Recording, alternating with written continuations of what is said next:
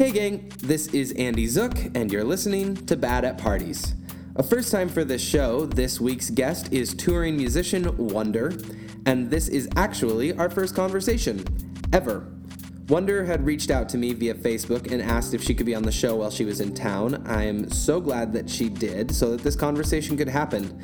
Uh, if you are an artist and are interested in being on Bad at Parties, feel free to reach out via Facebook Messenger to Bad at Parties or email your request to badatpartiespodcast at gmail.com. Quick personal promotion I'll be playing at the Tractor Tavern this Wednesday with my band Bears and Other Carnivores. So if you're in Seattle on August 31st, come on out. Show starts at 8. Okay, I'll have links to Wonder's website on our social media, so check all of that out right after this conversation. Wonder. I am a bad car dad, and I just I don't barely ever use it. It just sits Oh, in the, in that's the a good car driveway. dad. No, it looks bad though, and Neglect it's is better than abuse.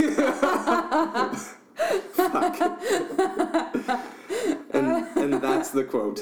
That's the quote for the night. But you are going back out. yeah. Where are you headed to next? Um, I'm just gonna do another rotation. Um, I'm gonna. I'm officially going out on the 15th. I'm going south to California and then over through the desert again, and then On the fifteenth, you said. October 15th. Cool. I have a month and a half. That's great. So that's a little bit of time. Mm-hmm. Is it like you're joining up with somebody? Mm-mm. It's just you've committed to some dates. Yeah, and now I've the, now I'm on the clock to like film. Like I've got something booked in New York on November 29th, and I've got something booked in Santa Fe on November 1st, and I just have November 2nd through the November 20th. Right. That's the hard thing. Is like you can book the places that you know or that are the big Right, cities or that you've got a friend, but then it's all of the in between that is the hard work. Totally, yeah, Mm-hmm. and it's it's exciting, but it's also scary. Are we podcasting right now? Yeah. We're Oh my gosh! That's how quickly it starts. Wow! I know. We're doing it. know. wow! I know. Well, so I would have started immediately when you got here, but I wanted to make sure you got food. Oh, thank you. You didn't want like slurpy soup sounds No. in your podcast. No, and I also didn't want to not be able to eat because if I was oh. eating, then I couldn't ask questions. sure you. It sounds shitty to me. I want to fucking eat. what if it was just an hour of like eating noises? Yeah, that's the bonus episode. Perfect. Perfect. Well, that's tight. So you you're done with this one, and you get to go out pretty soon. Yes. Yeah. Um, I liked getting to see you today. Thank you. Yeah, uh, we didn't, and that was a good thing. We didn't. I tried very carefully not to talk about your music while we were eating because I wanted to be able to like actually talk about the stuff I was oh listening my gosh! Yay! to. Yeah, I hid it. You did. I cleverly hid it. oh my gosh. Um, we kind of like. So you were at the acoustic, the acoustic festival. Yeah, the Seattle Acoustic Festival. Seattle and Acoustic it's Festival. Third year. Yep, and it's over, so nobody can go to it. No, it's they like can go tomorrow. Oh, they can go tomorrow? Tomorrow will be yesterday by the, the, time this gets out. Time traveling. Yep. Sorry, time travelers. You're the only ones who get to go. Leave your friends behind. Um, it was really tight. It was really good. You were playing outside, I was. which I felt like probably wasn't what you imagined you were going to be doing when you had booked a, a show at like this big kind of open space church that you were going to end up being one of the people who was playing outside. Yes and no. Like I, it's my first year doing it, Sure. and I also, I thought it was really cool that Elijah asked me to do it because the Seattle music family is so like kind of tight knit, and Mm-hmm. I've just been orbiting it for two years. Like I, I got in Seattle proper two years ago, and then I tried really hard for like two months to get plugged in. And then a bunch of bad things happened, and I had to leave Seattle and get on a cruise ship and go sing on cruise ships for two years. Oh, Then I got back last November and immediately went on tour. So I like haven't really been in the scene. So it was really cool that I was even asked to be involved. oh, that's wild. yeah, and so it was like, ah, sanctuary thing looks really cool. Maybe next time. Mm-hmm. But it's also like, and it, it's funny that you brought that up because I I've been processing that lately. The whole like, why do I feel estranged from the Seattle music family? Mm-hmm. And then like, why am I jealous of other people who seem to be getting faster access to it than I am? Sure. And it's like this is a direct result of a choice that I made Mm-hmm. that I stand by. Right. Yeah. And also, I think it's it's one of those funny things of that that social constructs of like, um, do you have easy access? Do you not have easy access? like you made this other choice and it didn't benefit you in the time that you needed it to benefit you in that specific way. It's not Mm-hmm. like you made the wrong choice. Right. Mm-hmm. It's you made the right choice for that time and now you have to adjust for this time. It's Right, it's yeah. totally I totally get that and it's it's tough, but it's not like now it's like, well, I've missed out or I've missed an opportunity. It's just like so what? yeah. So what? I'm a little bit behind these other people. It's not a race to the finish. Totally. We're just we're all completely independent people doing this different thing. Mm-hmm. Yeah, it was it was cool getting to see you there. It was cool getting to see. Um, I only saw a little bit of Debbie Neighbor. Neighbor oh my god, Miller. Miller Miller. Thank you. I'm not the only one. Neighbor is a Neighbor is a different person, also in Seattle. Debbie Miller. Yeah, Deb I Miller. like yelled out her name very excitedly. I was like, "Yeah, Debbie Williams." Not Williams. Katie Kufel, Kufel, Kafel. I still can't say her name. Was like, "It's Debbie Miller," and I was like, "Oh Totally. God." She I got to see two of her songs. She killed it. Yeah, but that she is did. that is always my Is fear. it Kufel? Kufel? Kufel? I don't know her. Katie? I don't know Yeah. Katie. I've Oh, never okay. met her before. Oh, you're talking about Deb. I, oh yeah, I only saw Deb. Oh, okay. Um, so she did great, but I'm always afraid of that, like the fear of like, what if I forget the person's name, whether it's on a show or on the podcast. It's, I feel like that's the biggest fear, and it's, I don't know, as an audience member, like I like, I like the performance that has one to two mistakes, like show me that you're human, show me that There you like you're go. relatable, and then recover well, which you did. And then you just keep going. You're Oh, just like, yeah, oh, yeah, I forgot her name. Ha ha ha. And then you move on.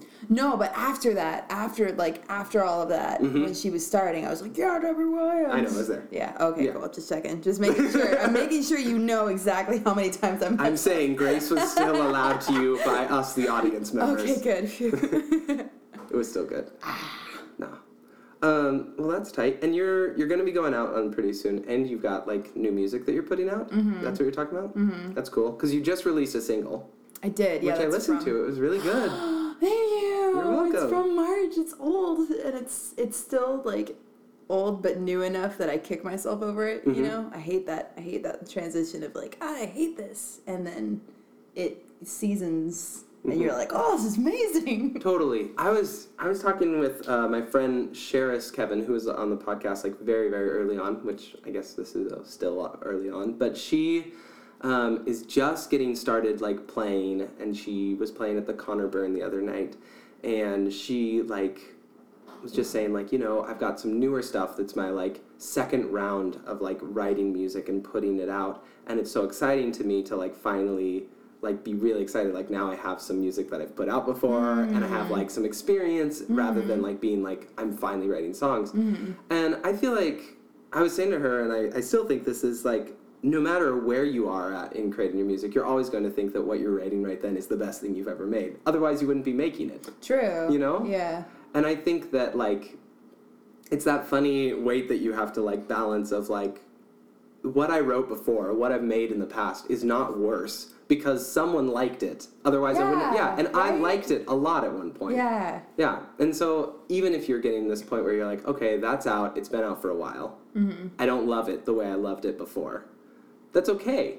It's just time. That's the only distance between you and it and Mm-hmm. Yeah. like growing. I totally though like the single.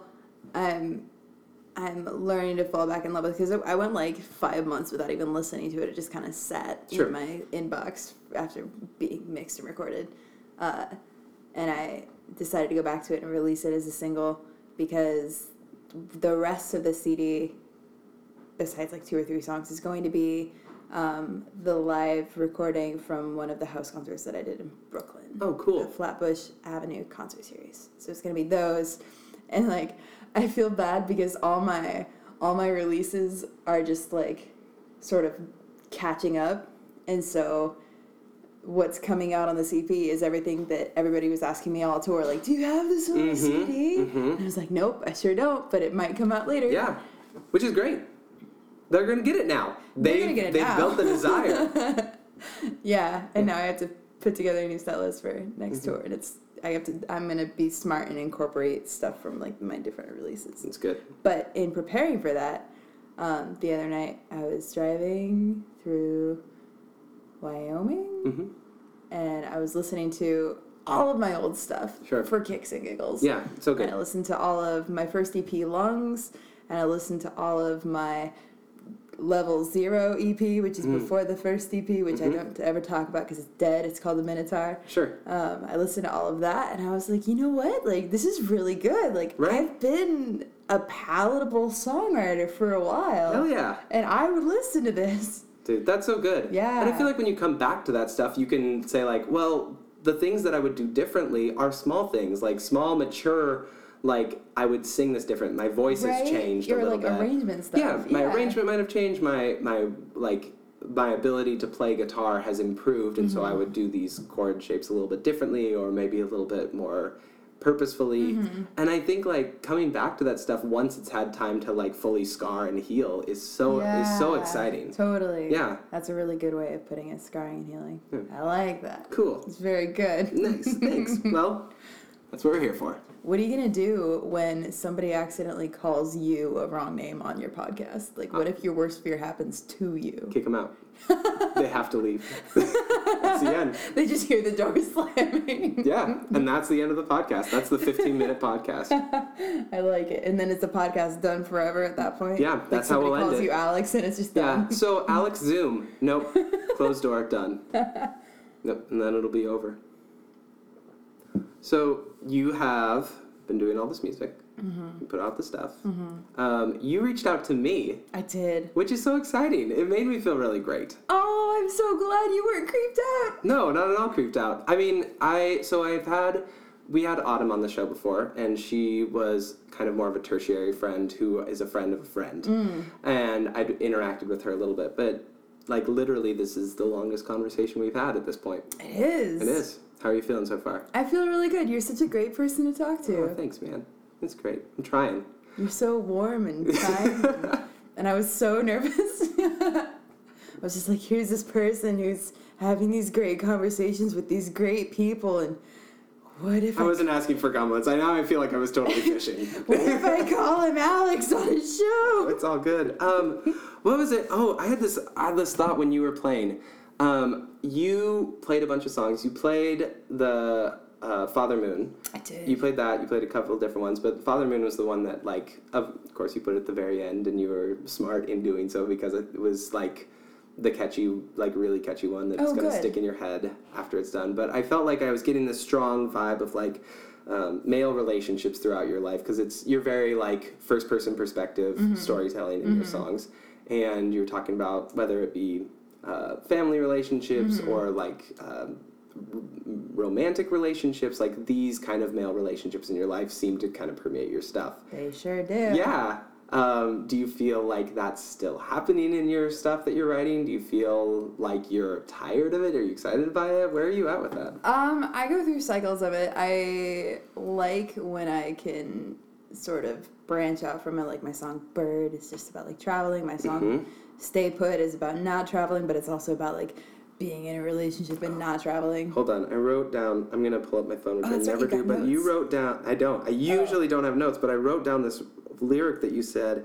Um, I may have just caught it wrong, but it said, "When you stay put, you risk having something to lose, and when you don't leave, you risk having people to leave you." Is that right? Did I get it right? That's completely right. Yes, Yay. nailed it. Is that from the Stay one, or is Yeah, that, the Stay Put. Cool. That was a great song. Thank and I, I, I was just like, when I heard that little bit, I was like, mm, killer.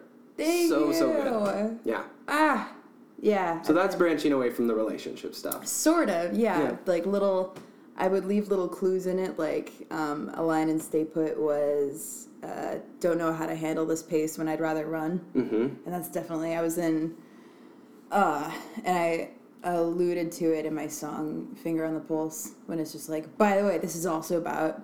This is not just about car accidents. It's also about being in a relationship where you can't find your footing. Mm-hmm. Um, and I just got out of this eight month thing like a month ago um, Mm-hmm. with somebody who just like went way too deep too fast. Wow, And the whole yeah. time I was like, whoa, Yeah. I'm like really uncomfortable. But at the same time, like you're treating me better than anybody ever has. And I would be stupid to be like, it would be stupid to be like, I supersede what you say your boundaries and your knowledge of yourself is Mm. and and I don't think this is healthy for you so I'm going to break up with you for your sake. Does that make sense? Yeah. Kind of the, um, you're moving really fast, uh, but I think it's bad for you.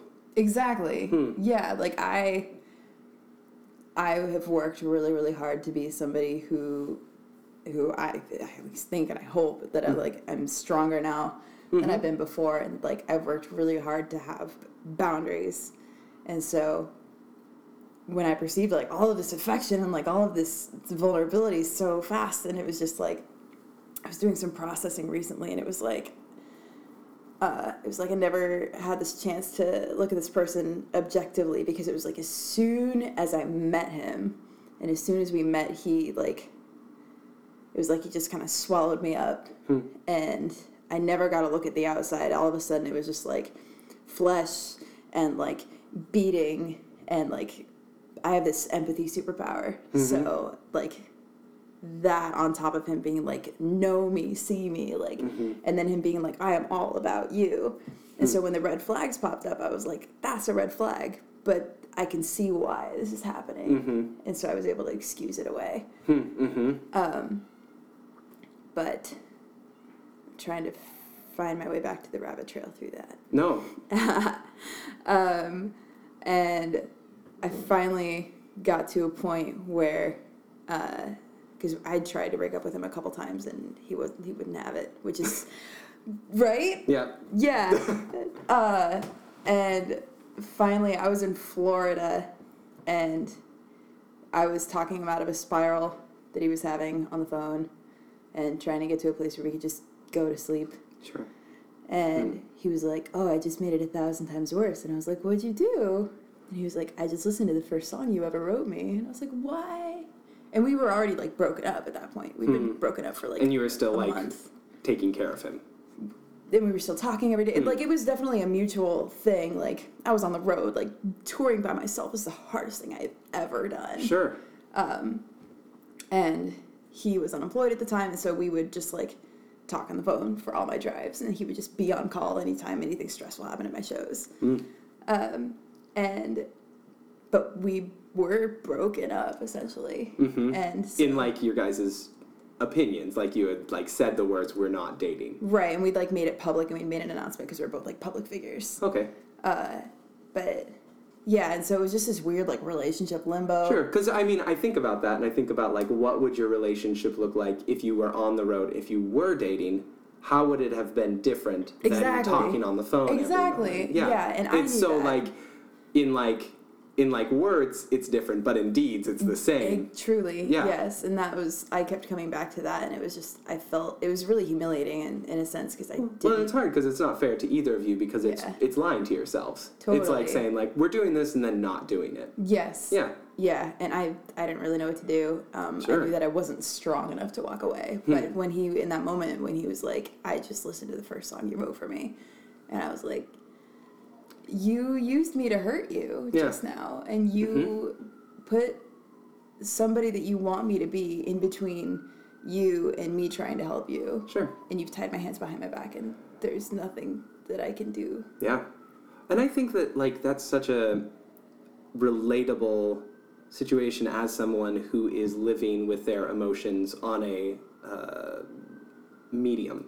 Someone who's saying like let me take all of these things that are the truest versions of myself and put them on a shareable form, whether mm. that's a song or a mm-hmm. painting or if it's a conversation that mm-hmm. is listenable by other people. It makes it easy for people, right? It makes it easy for people. Oh, that's all. The siren's coming here. They're coming. They're, just gonna come here.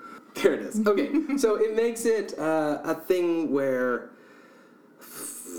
the siren has thrown me off my trail. But oh my gosh. yeah, we'll get You can do it. I can do it. Yeah, but now I'm self conscious about it. I've got a. I'm like a stage fright with that type of thing. It's like not being able to pee in public. Oh. Yeah, it's a hard thing for a guy.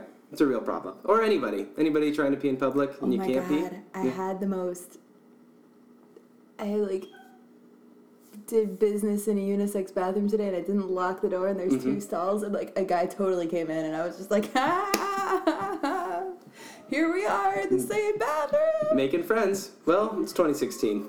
We definitely didn't see each other and I like I tried to do the like complimentary cough when he walked in and I was just like yeah I should have locked the door. Nice. I broke the rule. I I had to edit it. I know it's okay. Okay, my dog was being too loud. I know. I killed it. I killed the dog. I was thinking about um, how with podcasts it would be so easy to just be like, "Oh my god, you're bleeding." Right.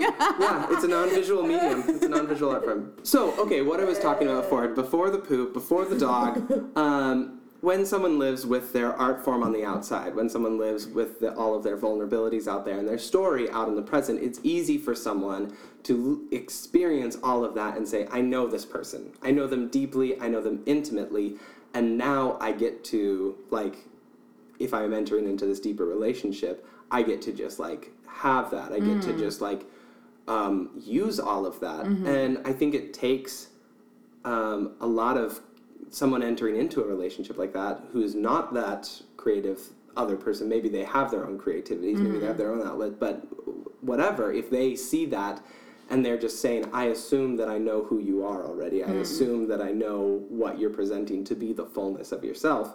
Um, it's so easy to just say, Great, I'm going to use that to my advantage, or I'm going to just um, uh, it, not have to give that much because I feel this sense of knowing someone without having that be reciprocal.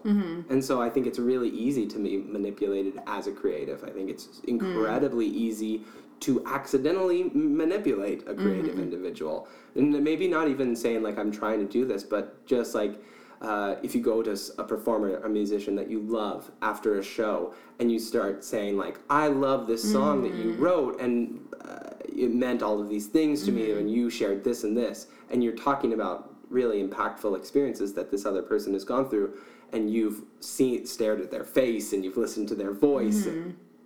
And this is their first time interacting with you, and they're trying to reciprocate. You, as an empathetic person, you're trying to give that back and you're just like you're creating a, a facade in that moment because you're you're feigning a mutual relationship in that and you i think sometimes we believe it. Hmm.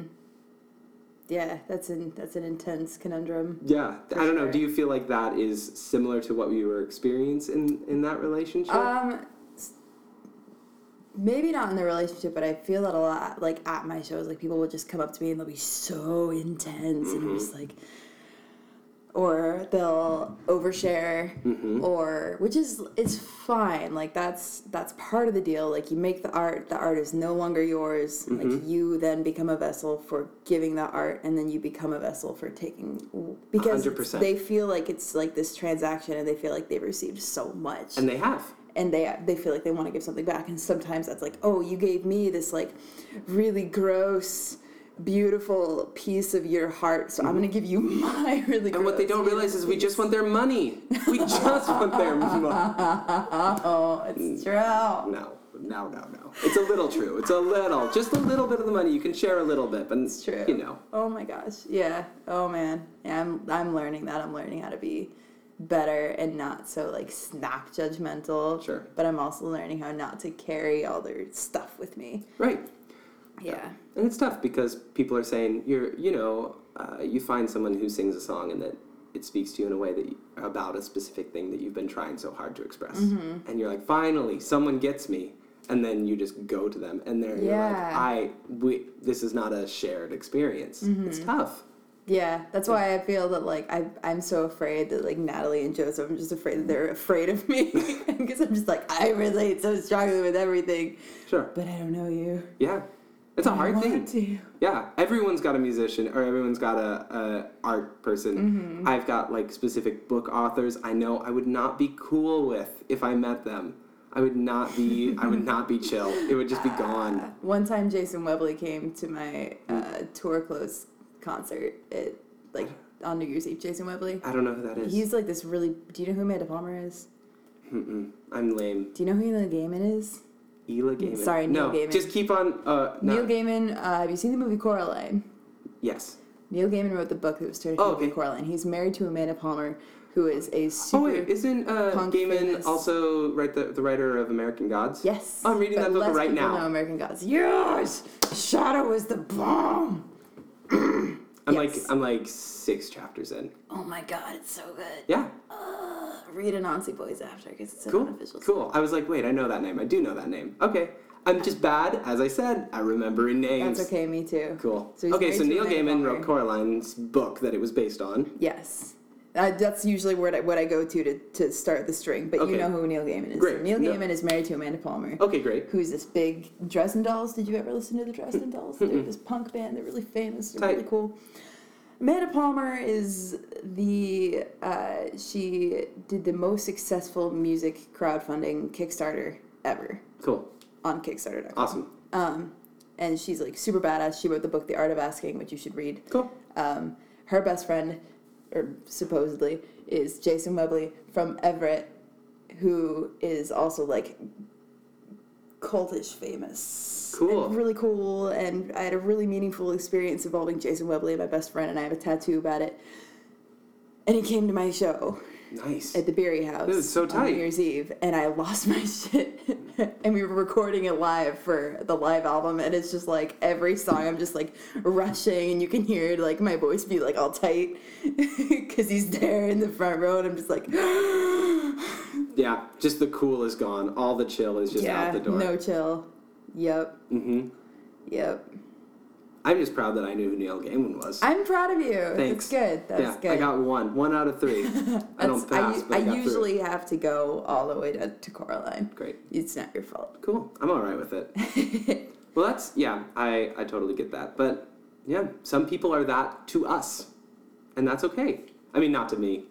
Maybe to Not you. to you. Not to me. That's all right. I'm not. I'm not touring. I'm not out there like that. But that's not okay. yet. Not yet. No, it's uh, not a goal. It's not a goal. I'm doing this very much. Uh, wow, I, I'm doing this very much in the the realm of kind of keeping it uh, a hobby level right now, and it feels really good. I was talking about this with my therapist today, which was so great. Um, and just the idea of the of the music that I'm playing, of the podcast that I'm doing, and just so much of it, much more about um, having a goal for myself, having a goal of creating a world that I want to live in, um, and that might just be. Uh, the specific to the things I was talking about, saying like I want to spend an hour with people a day mm. having conversations because they mean so mm. much to me mm. because I want to be invited to things. I want to be included in things, mm-hmm. and it's hard for me to feel not included in stuff. And so like doing music and like living in that environment and being able to have that be a part of my life and doing the podcast, all these things just feel like I'm trying to make my life look more like what I want it to or more hmm. like what I believe in and less about being like I don't know. I, I think I've got stuff that speaks to people, but I think that if I don't, I don't know. It's a funny thing where I'm like, if I don't share my thing or if I don't share my music with the world, is the world a worse place? Probably not. Hmm. Probably not. It's probably going to be okay. I mm-hmm. still think I have value. Yeah. Yeah. Have you heard that quote about the first day of psychology class? Not my psychology Not class, your psychology. The class. other one. Yeah. It's like a super famous viral quote, and it's like the professor walks in and he's like, I know you're all here because you want to save the world. Mhm. And I'm here to tell you that it's okay if you only save one person. Hmm. And it's okay if that one person is you. Totally. Research is me search. Yeah. Oh, I like that. Music. Mhm. That's good. hmm I had a professor that said that one a lot. I like that. hmm That's almost as good as I'm in a committed relationship. I call it monogamy. Oh, there it is. The emphasis and the snaps, and there were guns. You guys, the future ghosts guns. can't see the guns, They but there can't were see the definitely guns, guns. but they were the there. end. Mhm. Ah. Do you feel like? I mean, you're doing this. This is your full time commitment. Are you like when you're going to be home for a month? Mm-hmm. Are you going to be doing other side jobs? Is there other like occupation, or is it just like adding more fuel to the musical fire? Sort of. I mean, I'm home. I'm in the Northwest. Those are finger quotes for those of you who can't see. They're future ghosts. They're dead. They don't exist. But sure. No!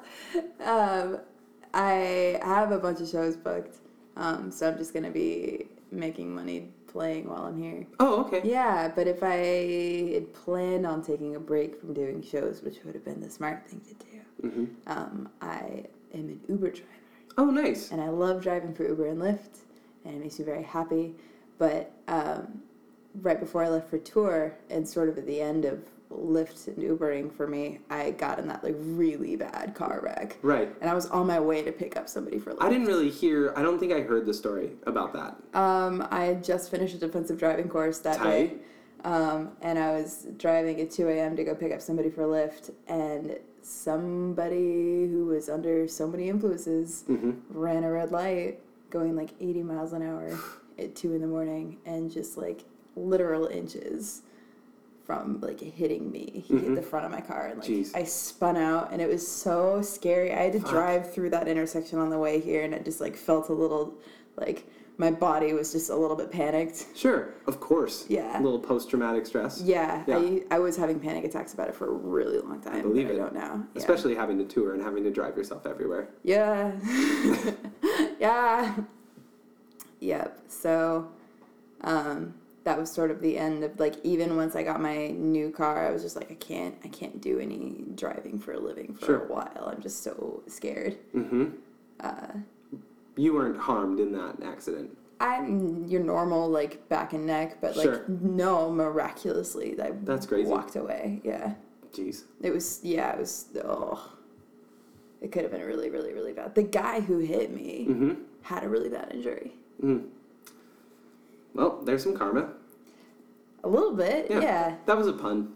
I didn't emphasize it as hard. Karma. Yeah. Oh, Mm, you're clever. mm, no, no. Get it. I'm It's leaving. funny. I'll go. I'm I'll go. I'll see myself out. I'll head out. You can live here now. This is your home. Heather. No, no, back off. One at a time. I'll take your cat first. and There you go. Move slowly on your wife. That's the that is. All right, you heard it here. That's the plan. That's the plan. All right, so I will go back to the rabbit trail Yeah. from the rabbit trail. Um, You're gonna be here, staying in the Northwest. You're gonna be doing a little bit of herb Ubering. You're gonna be playing maybe some if. I did, I'm not you going do- to because oh, you won't. Right, shows. you won't be Yes. Ubering, but you I'm going even like it. farther back in the rabbit trail. Oh, okay. Sorry. I just want to wrap it up because I, any, if I were listening to this and I'm gonna listen to this and would be like, wow, like I monologued for a really long time about relationship stuff and just like proved Mr. Alex here right.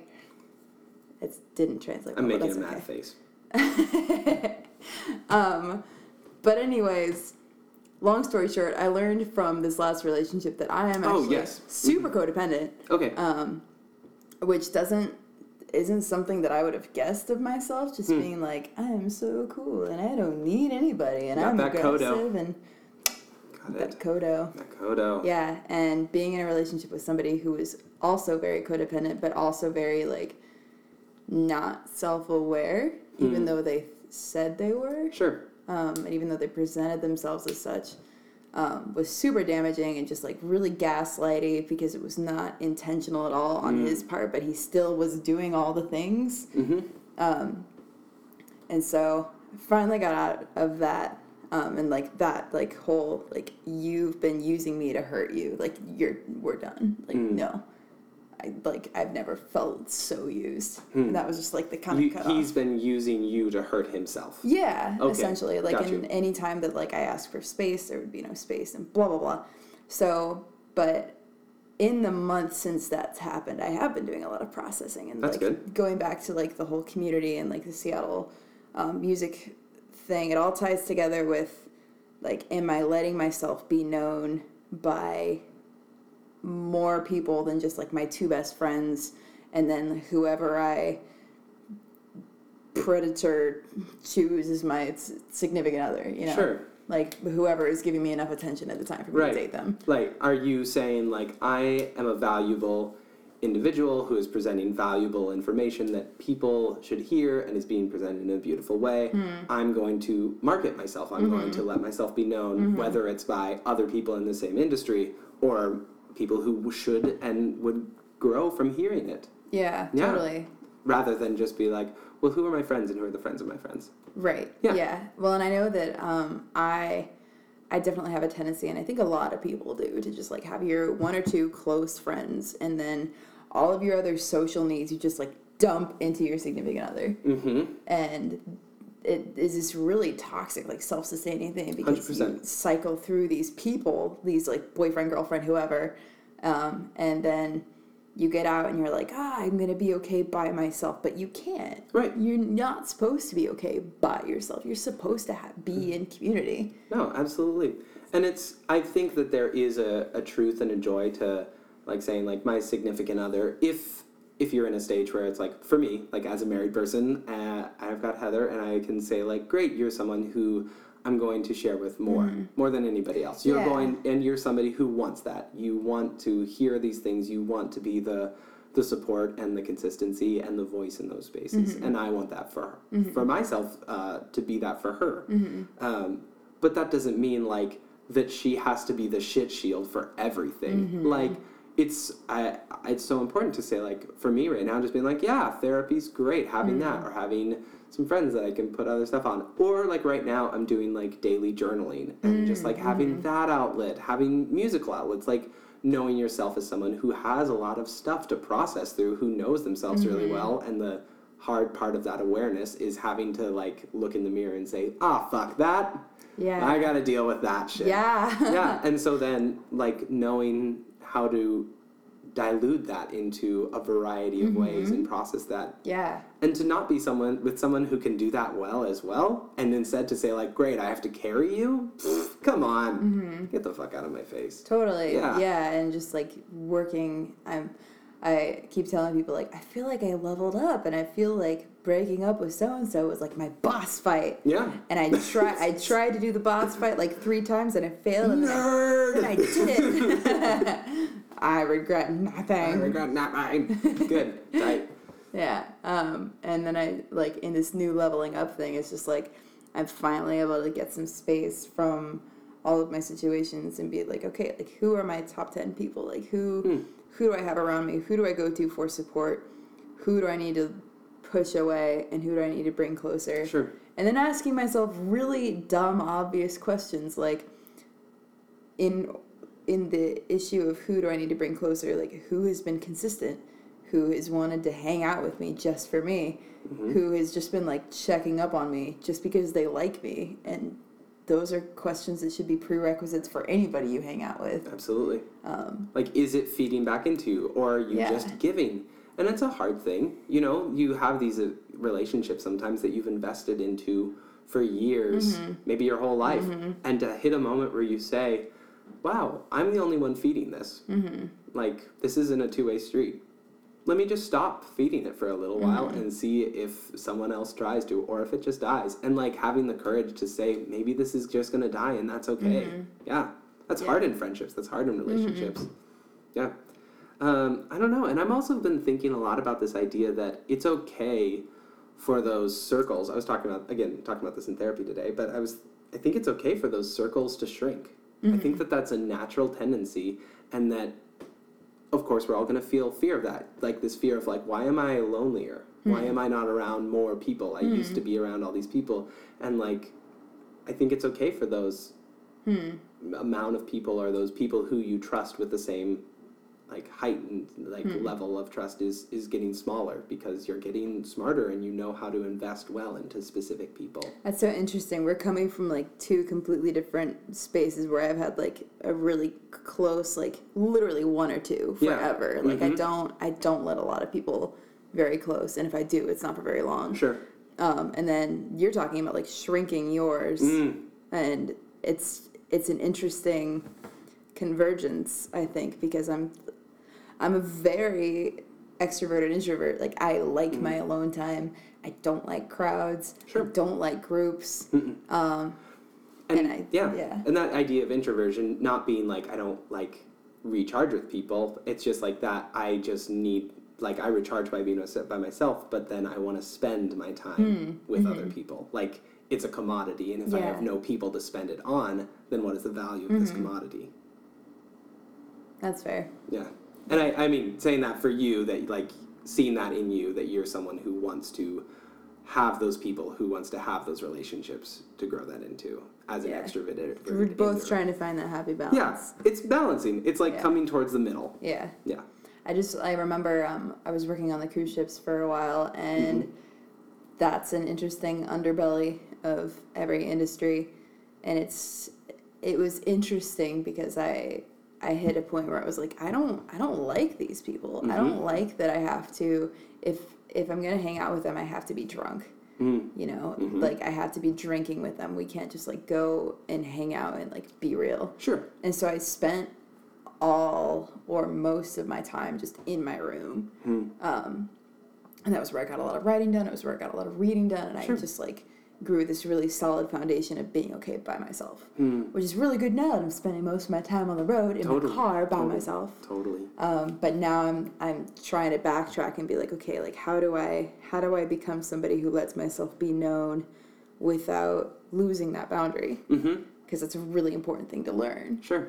And I don't know. It's just that's that's my new challenge. Mm-hmm. I like Yeah. that. Thank you. And I think in knowing that self, I I wondered this when I was watching your show today. I felt I felt like there's this nice, um, like in between your sets, you had this like really nice like way of kind of talking with everyone and checking in with everyone, and it feels different from like your general conversation. Mm. And I think a lot of people do that, but I felt mm-hmm. like for you it was like a, a specific chosen kind of character of yourself mm-hmm. that you were presenting and that you were like this is the the version that i want to show to people do you feel like that's something that you're doing or that you see yourself doing in those settings For sure. Yeah. Yeah, that's how I survive Yeah. in like group situations. And Hmm. it's just this um my friend Nathan put it really well. He he's my poet friend and he uh, evaluated me really well shortly after we met and he was like he was like on stage it's really interesting watching you because you are so transparent with your experiences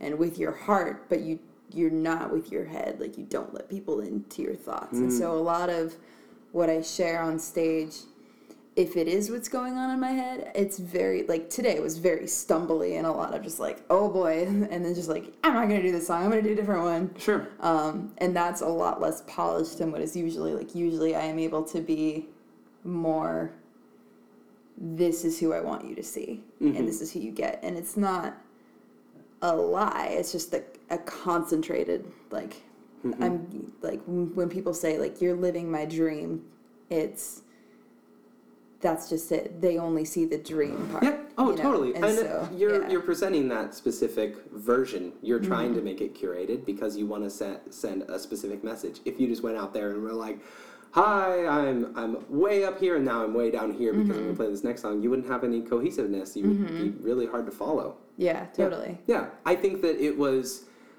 to me specifically, in the way that you presented, it felt very much. Uh, now having like the conversation with you that we're having, it was like, oh, that was that was a character, and I think I think it was unique, and I think it's cool. I think it's really interesting, but it's just like it's different. I think it's cool the way that you presented that. thank you Yeah. Yeah, I. Yeah. I lost. I was going to say a thing. I don't remember. We can talk about my dad. um, I was wondering if I could. I very specifically didn't say your dad when you when I talked about um, father moon Male relationships. Yeah, male relationships because I didn't know if that was something you were comfortable talking about. Yeah, talk about your dad. Sure. Um, my. Hold on, really quickly. I was at a thing like a year ago, and they were like, it was like this bunch of people on stage. I can't even remember what the event was. Um, but they were like, okay, sorry, we just gotta like kill some time really quick. Uh, turn to the person next to you and talk about your dad. And we were like, like, I think it was like it's something at the Abbey. I forget who Oh it was, my but we were like, me and my friends to each other. and we were like, are you fucking kidding me? That is the worst topics are. So who's whose dad's divorced? Whose dad's divorced? Okay, you, you, and you. Okay, whose dad is like completely gone? You never met them. You and you, great. Who hates their dad? And I was like, okay, I think I'm the only person who has like a good relationship in this group of like ten people. Yeah. Great. Okay, worst topic ever. Worst topic ever. Great. Let's move on. For real. Yeah. Don't Yeah. start. You don't use that as a conversation filler. That's so funny. So dumb. But yeah, talk about your dad. yes, uh, my dad uh, lived. I grew up traveling Yeah. um, because my dad moved to Portland from Olympia or whatever when I was 2 Mm-hmm. um, and so on the every other weekend I would like go back and forth, back and forth, back and forth. Um, and so my dad was like never really there. And then I got a stepdad when I was five, and I was like, "Hmm, "You're taking my mom," as five year olds do. Mm-hmm. Sure. Defensive. Um, and yeah, it was just it was it was a pretty warped way of growing up. I think just being in my head, you know, being who I was, and just with my really unique seeds. Um, and I think like my, my dad i moved in with my dad when i was like 12 and i lived with him for like maybe a year um, and that was my first year back in public school after having been homeschooled since second grade. Um, and it was in seventh grade, and I switched schools like four times. Just so, just like awkward transition to like, okay, how do I not act weird? And then like, okay, let's try this again in a new school. Let's try this again in a new school. Yeah, it was this again in a new bad. I kept having to move, and then just like my dad. Once I grew out of like stuffed animal phase, my Mm-hmm. dad I don't think ever really learned how to level with me. Like I came home one day because some kid in my computer class had bullied me about having hair on my arms, and he called me gorilla arms. And I was twelve, and I did. Yeah, and so I went What home. an and I- asshole kid. I hope he's dead. it's okay. He's an adult now. He can be dead. It's true. it's not tragic anymore. It's less tragic if he's an adult. Ah, oh my! Sorry. Wow, Wow. savage. Savage. So I told my dad. I Yeah. home and I told my dad, and he was like, "Well, then shave your arms if you want." No, Dad. and just stuff like that, you know. And he would like tell me that I, like I looked fat in an outfit that I was going to school in, Hmm. and like not meaning to be mean or abusive, but just he didn't know how to connect. That's tough. Yeah. Um, and like my stepdad, when I was little, he tried to connect with me, but I was so abrasive Hmm. that he didn't really know how to deal, and nobody really did. Hmm. Um, and that's sort of why once I started making friends, I just like latched onto them. Hmm, mhm. Um, they became like a family you could trust. Totally. Yeah. Yeah. And so, like, my best friend Lori, we're going to be celebrating 10 years of friendship in September. That's so good. Shout out to Lori. I love it. yeah. Um, and also, I think that's why, like, being a lonely, friendless kid and Mm-hmm. also, like, not having strong, cool male figures in my life that I could really connect with definitely, like, put me in this cycle. And also, just like being dumb and not being self aware, and also being addicted to attention. Hmm. Just like weird cycle of relationships, and then getting married when I was 19. Jeez. Yeah. Um, I'm not married now, future ghosts Yeah. single Pringle. How old were you Ready you to be alone. I was 22. No, properly 23 because Yeah. he held the divorce over my head for a year. Jeez. So. Refused to sign. So you three years of marriage by the time you were ready to be divorced. Four years of marriage before you were divorced. yeah, like two and a half years. Okay. Yeah. Yeah. Yep. Yep. That was a fun time. Mm-hmm. Yeah. How long ago was that? That was in 2014. Yeah. Was when he I was kicked out of my house. And then 20 April of 2015 was when he finally signed the divorce Whoa. papers. So this is a year ago plus some change. Yeah. Geez, So you're you're very much in like the reinvention. It seems Yeah. like. Yeah. Mhm. Okay. That's crazy. mhm. You're doing killer. Thank you. Yeah. Hell yeah. Thank you so you much. You seem like such like a like confident like well-adjusted person for having to like deal with such a crazy chaotic relationship we talked a little bit before the podcast about what that's like but yeah that seems like oof what a hard thing to like switch around and like to come at life and be like okay i've come at the i've had this background of both father and stepfather saying like not being able to connect with me. I have this husband, now ex-husband, who's saying like I don't know like what the causes for the divorce were, but like from what you were talking about, just having a really strong, very different perspective than Mm-hmm. you. Just being and sounding like he was trying to make you be someone who you weren't. This is me speaking into what I Mm-hmm. Right, think about it. You can say whatever you want to about that, Mm-hmm. but that's what it seems like from an outside perspective.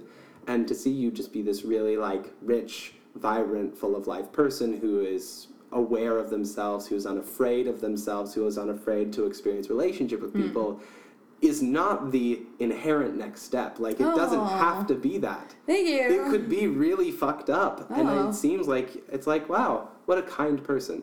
Oh, thanks. Yeah. I'm really salty. a lot of Okay, good. Good. Yeah. Salt makes it sweet. That's great. Oh, fuck yeah.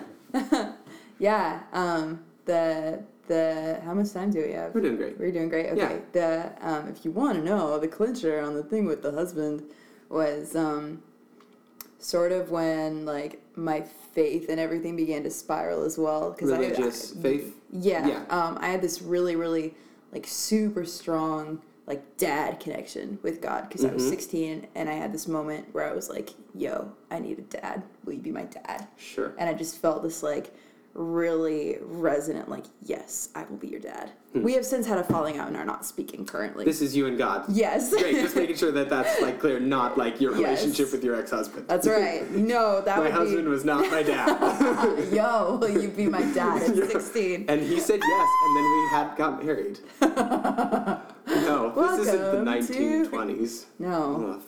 no, but we are almost in the 2020s. Yeah. Bring back flapper dresses, please. So you had that relationship. Had this relationship, I had This God this thing God going thing, on. yeah. Yes. Um, and then I would just have these like really strong feelings and like spirit connections, and like I would know things that I shouldn't know. Sure.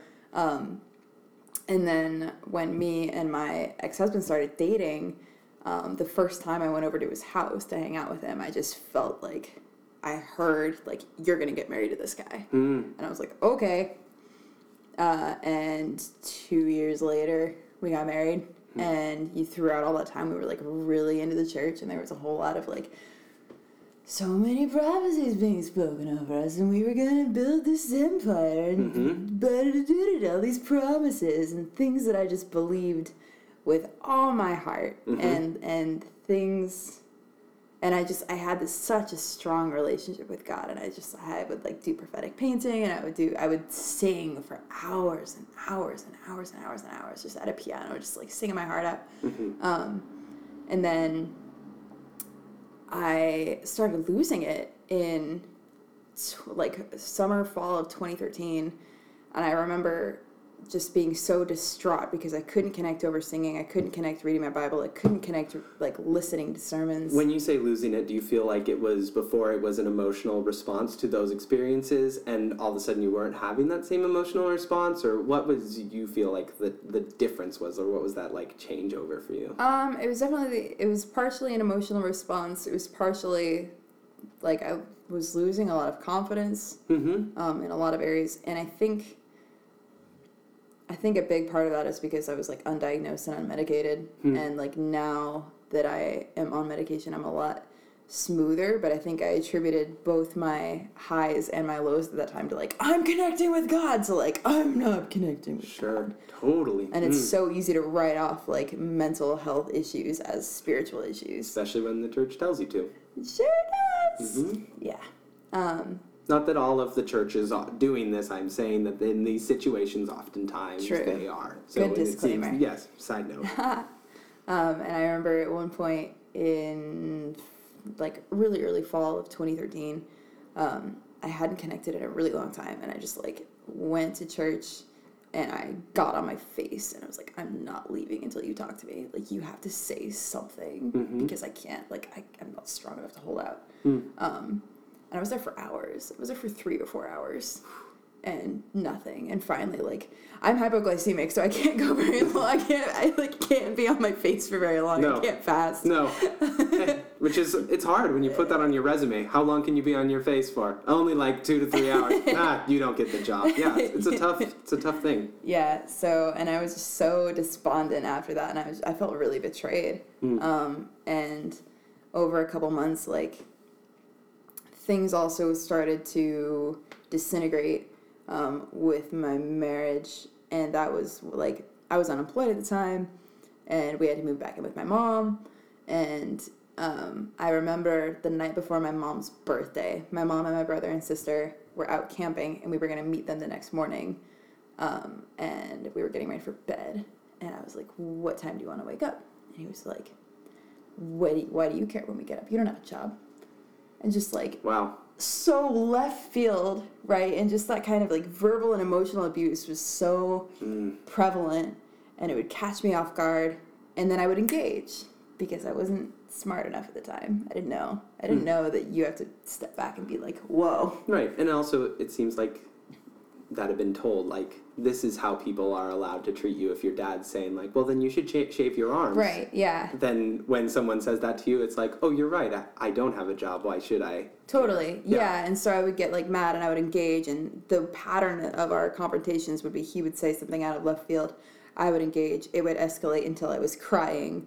And then when I was crying, he would soften immediately and be like, "What's wrong?" hmm That is an abusive relationship. Sure is. Yeah, and I mean, like, here's the crazy thing: is I know as like as an empathetic male to have seen that in relationships that I've had, to have seen that and to see like my ability to do that now as like such a real thing that Mm-hmm. I I purposefully will be like it is easy to Hmm. do that. It is easy to engage in the like let me break you down so that I can be the one Hmm. to build you back up and I have to like back off and Hmm. like be like hey, I'm sorry.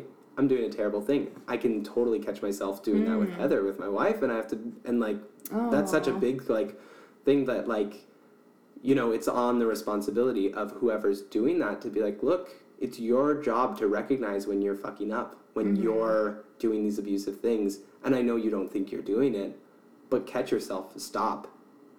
And if you can't that you have no right to like mm-hmm. demand this of another human to mm-hmm. demand this of another person. Yeah. yeah Yeah. Um, so this one particular instance of that, it it disintegrated to like me crying and him being like, "What's wrong?" Um, and I finally was just like, I summed up everything, and I was like, I feel like the things that matter to me don't matter to you. mm-hmm. Like there it is. there And he looked at me and he smiled, and he said, "That's because they don't." Like point blank there it was. So at approximately 11:57 p.m. on September 6th 2013 I died. And I didn't know. And in October I started having feelings for other people for like my friends. Mm. and I just like I was so distant and I stopped I stopped engaging my husband on anything. Like I was just like supportive and smiley and like I was so afraid of making him mad. And I just I didn't realize that it wasn't my fault you know? I didn't realize that somebody had done this to me. Um, and I think that a lot correlated with my spiral into like losing faith because it was like I was promised all these things and I Sure. had such faith for all these things and like and also whenever we like went to get marriage counseling or whenever I tried to reach out to people in the church nobody would believe me and nobody would help me. And anytime we got marriage counseling and I'd be like I want to talk about how it makes me feel unsafe when you scream at me and slam doors mm-hmm. and somehow it would always loop back around to like well maybe you should think about what you're doing to provoke him Hmm.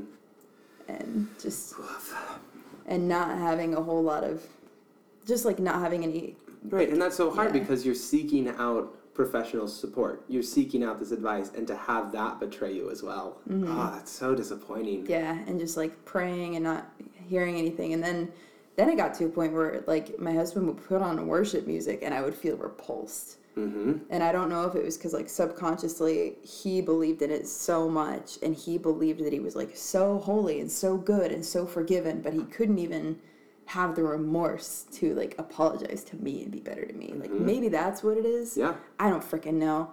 Um, but I wrote I wrote the song called Zombie on my on my uh, EP on my long CP two years ago, and that was sort of like my last worship song. Like Mm. this is the last song I'm writing for you, Mm. um, and for like God, Mhm. and um, and it was for a while until I started thinking about it again last year, and I wrote the song called uh, Gomorrah Burning, and it's just like um, shoot, it was like essentially along the lines of like maybe I'm tired of like trying to be who I'm supposed to be, and Mm-hmm. like maybe I'm tired of feeling like I'm never good enough, and maybe I'm tired of not feeling like I'm holy, and maybe maybe I'm tired of trying to reconcile like big, great, merciful God with like big, judgmental, scary God who burns these cities. Sure.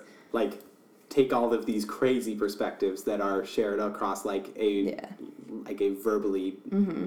like shared historical perspective and put into some books yeah. a long time ago, and just trying to be like, how do I reconcile all these differences Yeah. as someone who is just trying to figure out day to day life? yeah. Yeah. So in the end, like in in the song too, it just boils down to like if you want me, come and find me. Hmm. Like I'm still waiting, Hmm. but I'm definitely not like there's walls up, and it's like Sure. and I um. So I don't go to church. I don't read my Bible. I don't really do worship anymore, Mm-hmm. but I do have these amazing and strong and deep connections with humans that I never did before Sure. being in the church. Yeah. And like when I went and saw the Grand Canyon for the first time in 2014, I just cried. And I just and seeing the stars in Arizona and seeing like all of these amazing different things like through nature and through people, I feel more grounded and more seen Mm. than like any time I did before. Sure. And Do you feel like Yeah. then your sense of a higher power has moved into these different locations, into like people, into relationships, or do you think it's more like, no, this isn't a higher power.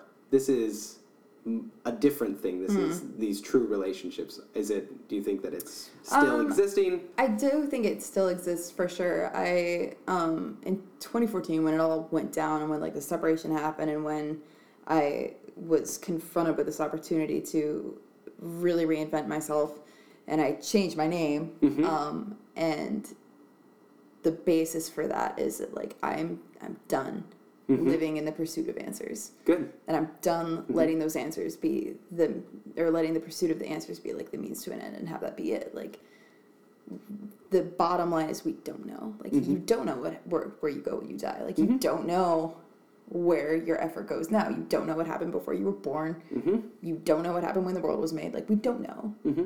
And starting my faith over at that point of just like I don't know mm-hmm. and being willing to be humble in that sense and like being willing to have my mind changed and be willing to be shown. Yeah, so true. And I love that you said that, like the willingness to have your mind changed or just to be able to enter into a space saying it's it's not that you don't know this and now I know that nothing happens or now I know X thing or or to say like and now I've I've rooted myself in this new decision. Instead it feels like you've opened yourself up to just like the the joy of curiosity and the joy of relationships and the joy of of the experience of like I don't have to define everything. I don't have to give everything a name. I can just let it be and be like, what is this? Mm-hmm.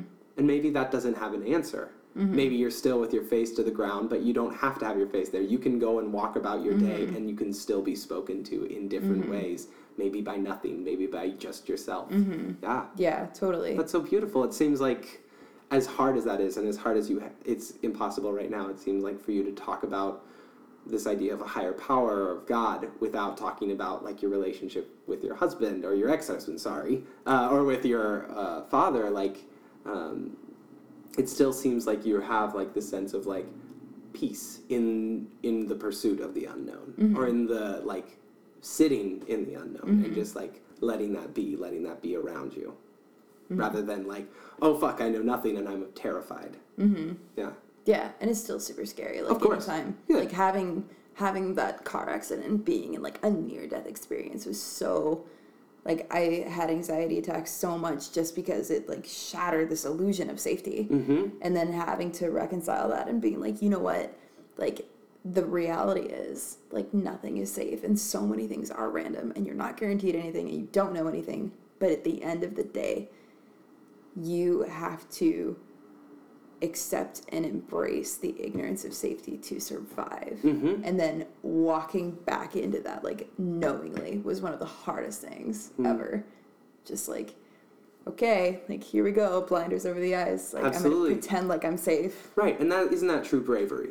Isn't that true courage? Is not saying like I'm gonna walk into the street because God will protect me. It's walking into the straight street saying I could die right now. Maybe I'm just gonna die, and then getting to the other side and being like, oh, I made it. Mm-hmm. Not because something was protecting you, but because nothing was protecting you.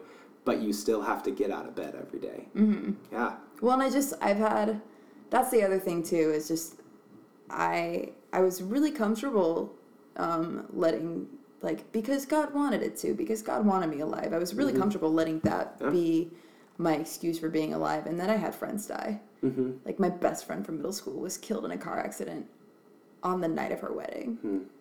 Um, and I didn't go to her wedding because I was like, I'll just catch up with you and we'll have real dinner sometime because I'm afraid of crowds and I didn't want to drive to Vancouver. Like, And every year since I was a sophomore in high school, somebody has died.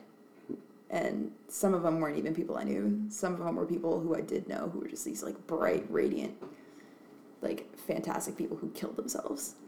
And it's like I've had I've had too many people die and I've seen too many things happen to people to justify and to have that arrogance of like no like God wants me healthy. God wants me alive. Yeah. God has a purpose for me. Yeah. And so like that's I I just have such a hard time connecting to that kind of like um, manifest destiny that a lot of people in Mhm. church carry around. Absolutely. And that's part of why I've distanced myself from it because if I if I can't be around it without being bitter and like hating somebody, then I have no business being there. Like Sure. I have no right to hate anyone. No, because they have a right to exist, and maybe their ideas are dangerous and hurtful, but is it going to affect it? Is it going to help anyone or gain anyone by you going and saying and Mm-hmm. Shouting at their face, like, your ideas are dangerous and hurtful? Right, totally. Yeah. Yeah. And it's like if I can't go into that scenario with love and No. with acceptance, Yeah. then I have no business being there. Instead, go on a stage and sing these songs and create these ideas that say, let me represent this in a beautiful light rather than coming at it with anger. Let me come at it with joy and with curiosity and in a shared space where we can like experience this music together. Yeah. Which- I think you should definitely read The Art of Asking. I Cool. think you would love it. I'll go Do check you it like out. books? You like books. I like the books. I'm a literate person. I think you would like it a lot. It talks a lot about um, performing and just like the exchange that happens between. Cool. I'm gonna need a new uh, I have one nonfiction book pretty house. soon. I nice. can bring it by. Cool. can let you borrow it. We're doing it. Cool. Cool. Everybody come to my house and borrow my book. It's Her one address. four No, stop! Don't. Dude, Wonder, thanks for coming on the show and thanks Thank for hanging out and thanks for inviting for me to your having show. me. Oh, Oh it was oh my so tight. gosh. When is your next performance? My next Seattle performance Yeah. is on the 14th at Tarasco. My friend Emily McVicker is hosting this amazing show. Cool. Yeah. Cool. I'll come check it out. Yay! Right. Thank you for having me. Thanks, man. Cheers. Yeah, Cheers. high five. Cue the.